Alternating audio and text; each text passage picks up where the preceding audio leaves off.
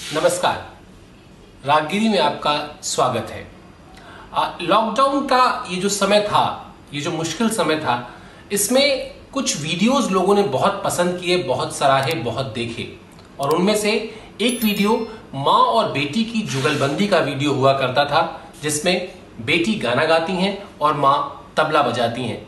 याद आया आपको वीडियो और उस वीडियो के वायरल होने या उस वीडियो के पसंद किए जाने के पीछे थे वो सुर, जो सीधा दिलों को छूते थे, जो सीधा दिमाग को छूते थे और लगते थे बहुत ही सुरीले, बहुत ही पवित्र। हम स्वागत करते हैं रागगिरी में आज उसी कलाकार का, जिनका नाम है शुभ्रा अग्निहोत्री और विशेष तौर पर हमारे साथ जुड़ेंगी उनकी माँ, जिनका नाम है संगीता अग्निहोत्री। शुभ्रा जी, संगीता जी, आप दोनों का बहुत बहुत स्वागत है। नमस्कार। रागगिरी में हमें आमंत्रित करने के लिए आपका बहुत बहुत धन्यवाद। तो शुभ्रा मैं कुछ और ज़्यादा बताऊँ आप लोगों की जुगलबंदी के बारे में, इससे बेहतर होगा कि आप ही कोई भजन सुनाएँ सबसे पहले, जिसमें आपकी माँ निश्चित तौर पर आपका साथ देंगी।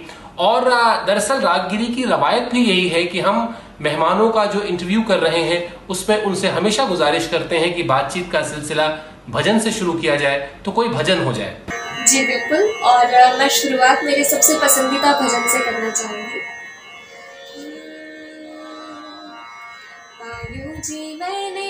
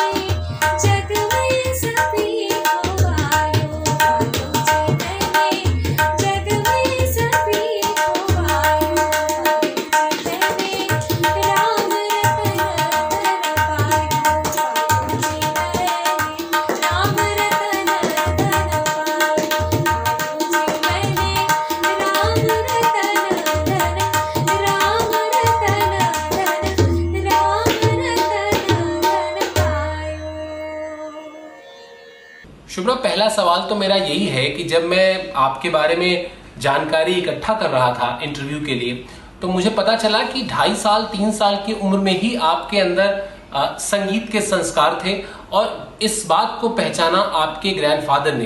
तो आ, आप तो निश्चित तौर पर उतने बचपन की बातें याद नहीं होंगी लेकिन आपकी माँ आपको क्या बताती हैं? जी आ, मेरी मम्मी ने मुझे यही बताया है कि जब मैं छोटी थी वो तबला सिखाने जाया करती थी। तब वो मुझे मेरे दादाजी के पास ही छोड़ के जाया करती थी तो दादाजी की भी म्यूज़िक क्लासेस चलती रहती थी घर पर। तो वो क्लासेस लिया करते थे मैं वहीं खेलती रहती थी उनके आसपास। तो एक दिन वो हारमोनियम पर कुछ स्वर बजा रहे थे और जिसको मैंने सारे गामा में नोटेशन उसका गाया।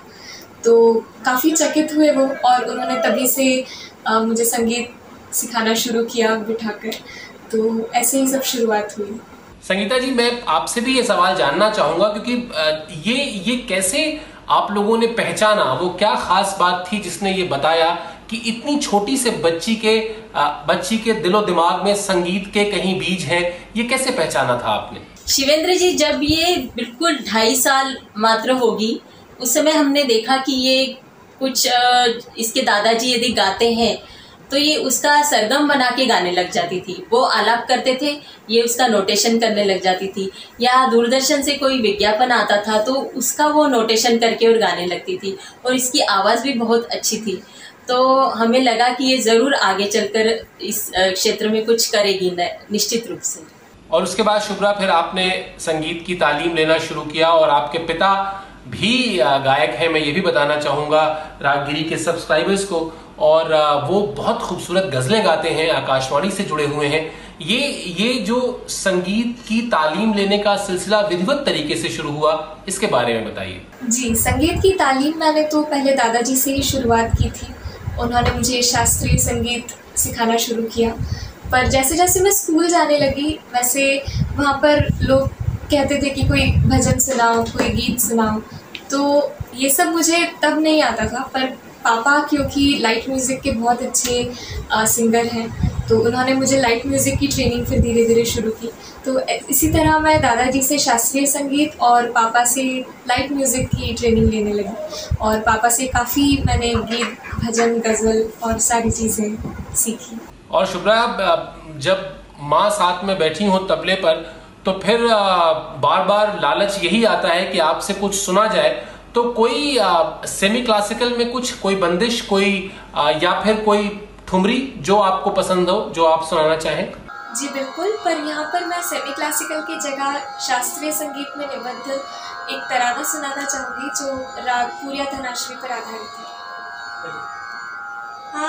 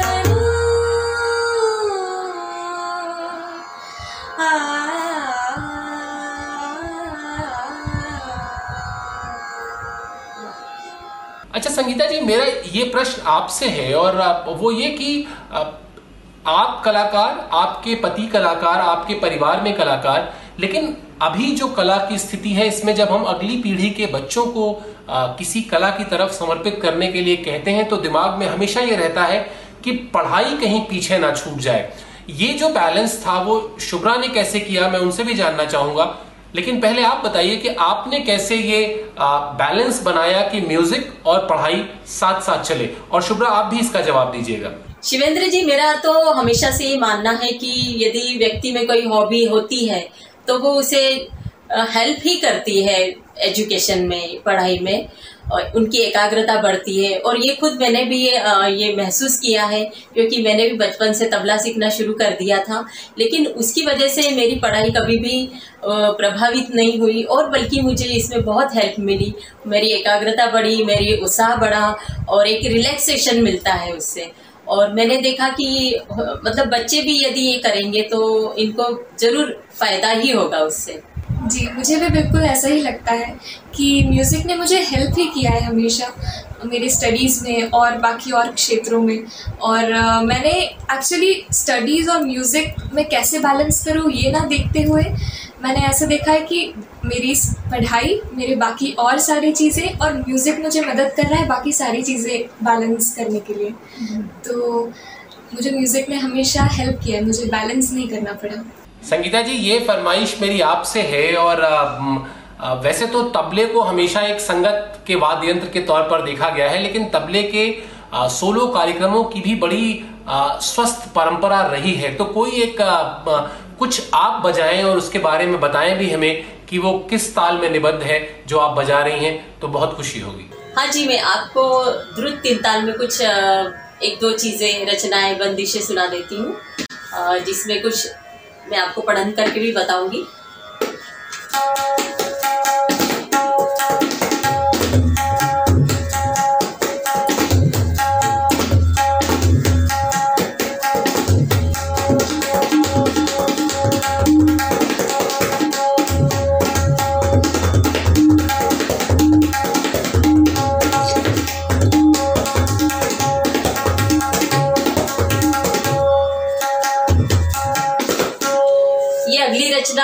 दादा गुरु उस्ताद जहांगीर खान साहब की है इसको हम पाँच लय की गत कहते हैं इसमें पाँच विभिन्न लय आपको दिखाई देंगे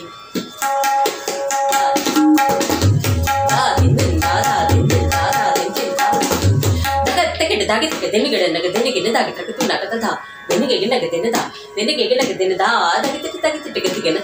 தகின தகிட்டுக்கு என்னதா தகின தகிட்டுக்கு என்னதா ஆதா தின்னாதா கிட்ட தக்க தீர கிட்ட தக்க நக நக.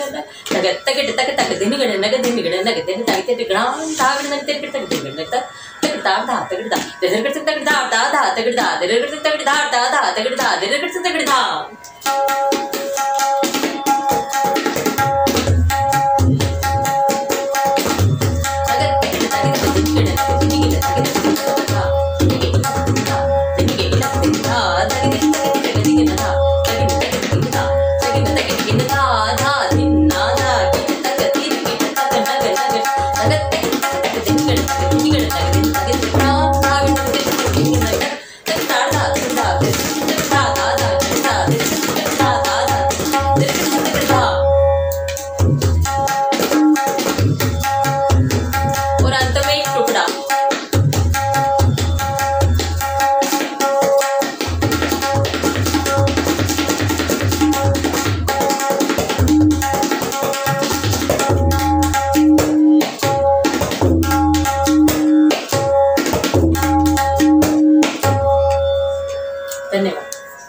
मैं देख रहा था कि आपके पास पुरस्कारों की फेहरिस्त भी लंबी होती जा रही है, यानी पुरस्कार मिलने का सिलसिला भी शुरू हो चुका है। लता जी के नाम पे जो सम्मान मिलता है, वो आपको मिला, आकाशवाणी से सम्मान मिला।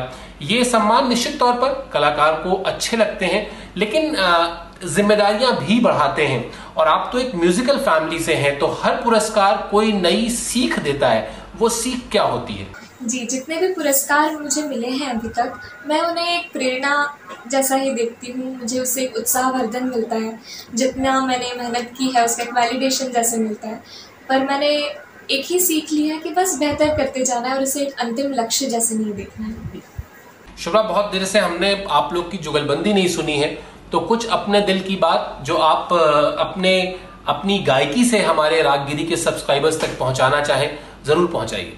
जी बिल्कुल आखिर में क्योंकि मेरा गज़लों की तरफ़ रुझान ज़्यादा है एक गज़ल पेश करना चाहूँगी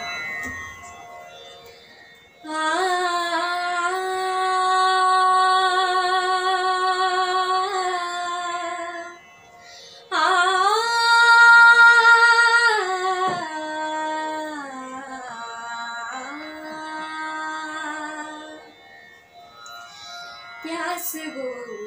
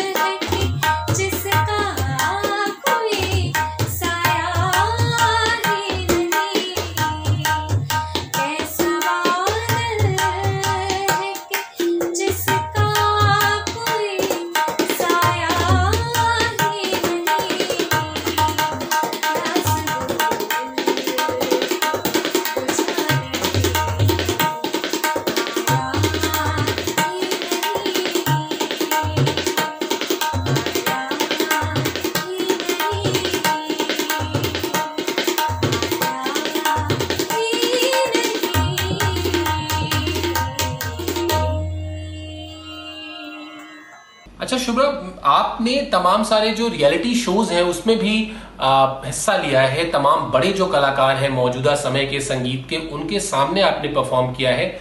लेकिन वो जो रियलिटी शोज़ की जो दुनिया है, चकाचौंध की दुनिया है, उस दुनिया से जब आप जो परंपरागत तालीम है, शास्त्रीय संगीत की संगीत की, उन दोनों के बीच जो जब आप कंपैरिजन करती हैं तो आपको क्या फ़र्क दिखाई देते हैं बड़े? रियलिटी शोज़ की दुनिया और पारंपरिक हिंदुस्तानी क्लासिकल म्यूज़िक में सबसे बड़ा डिफरेंस मुझे यही लगता है कि क्लासिकल म्यूज़िक में एक सुकून है एक ठहराव है और वही वो चकाचौंध की दुनिया में हम यूजुअली दूसरे लोगों को अट्रैक्ट करने के लिए उनके अप्रिसिएशन के लिए फेम के लिए करते हैं, गाते हैं। और यहाँ हिंदुस्तानी क्लासिकल म्यूज़िक में हम अपने लिए ज़्यादा गाते हैं। हम जब गाते हैं तो हमें एक इंटरनल पीस मिलता है तो सबसे बड़ी डिफरेंस मुझे ये लगता है। अच्छा मैं शुभ्रा रागगिरी के सब्सक्राइबर्स को अगर ये बताऊँ कि आप एक फिजियोथेरेपिस्ट हैं, यानी आप दर्द को दूर करते हैं तो ये नई जानकारी होगी उनके लिए। और मेरा सवाल आपसे ये है कि क्या कभी ऐसा होता है कि फिजियोथेरेपी करते वक्त आप कुछ गुनगुना रही हो और पेशेंट को लगे कि ये जो गायकी है वो आ, उसका जो हीलिंग टच है उसकी जो हीलिंग पावर है वो कहीं ज़्यादा मज़बूत है मेडिकल साइंस से? जी एक्चुअली मुझे ऐसा लगता है क्योंकि मेरे कॉलेज के डिपार्टमेंट में जब मैं काम करती थी तो कई बार ऐसा होता था कि मैं कुछ गुनगुनाने लगती थी और कोई पेशेंट एकदम से पकड़ लेता था कि अरे आप तो बहुत अच्छा गा रही हैं। कुछ टीचर्स कुछ हमारे क्लासमेट्स बोल देते थे कि अरे बहुत अच्छा गाना गाती हैं। तो वो मुझसे कभी कभी गाना गवा लेते थे। तो मैंने देखा है कि जो पेशेंट्स ऐसे नॉर्मल एक्सरसाइज करते थे नॉर्मल ट्रीटमेंट लेते थे उसके कंपैरिजन में जब मैं उनको गाना सुना देती थी थोड़ा बहुत पूरा माहौल बदल जाता था और पेशेंट काफ़ी खुश हो जाता था जिससे आई गेस उसकी हीलिंग पावर अपने आप बढ़ जाती है। दरअसल ऐसा है कि हमने जो भी संगीत सीखा है मैंने क्या बच्चों ने आ, हम लोगों ने इसको हॉबी बतौर सीखना शुरू किया था। और मैं ये देखती हूँ कि जैसे हमको रास्ता मिलते जाएगा, हम इसे इसे रखेंगे हॉबी के तौर पर ही। यदि हमें आगे प्रोफेशनली इसको रास्ता मिलते जाएगा तो ये ज़रूर प्रोफेशनली भी करेगी। और इसके अलावा मैं सोचती हूँ कि हमारा जो एजुकेशन है, वो तो बिल्कुल ज़रूरी है मस्ट है, वो होना ही चाहिए। और साथ में हम ये हॉबी के बतौर कर रहे हैं तो यदि प्रोफेशनली ये करेगी तो वो म्यूज़िक भी कर सकती है और साथ में फिजियोथेरेपी भी कर सकती है। शुभ्रा, आपने हमारे लिए समय निकाला। रागगिरी की तरफ़ से आपको ढेर सारी शुभकामनाएँ। और संगीता जी, आपको बहुत सारी शुभकामनाएँ और आपको बहुत सारा धन्यवाद भी कि आप एक एक संगीत के संस्कार जो आप में है, वो आप शुभ्रा में डाला आपने। और अब उसकी महक शुभ्रा बहुत बखूबी बिखेर रही हैं। आप दोनों का बहुत बहुत धन्यवाद। आप दोनों को ढेर सारी शुभकामनाएँ। बहुत बहुत धन्यवाद आपका और रागगिरी का।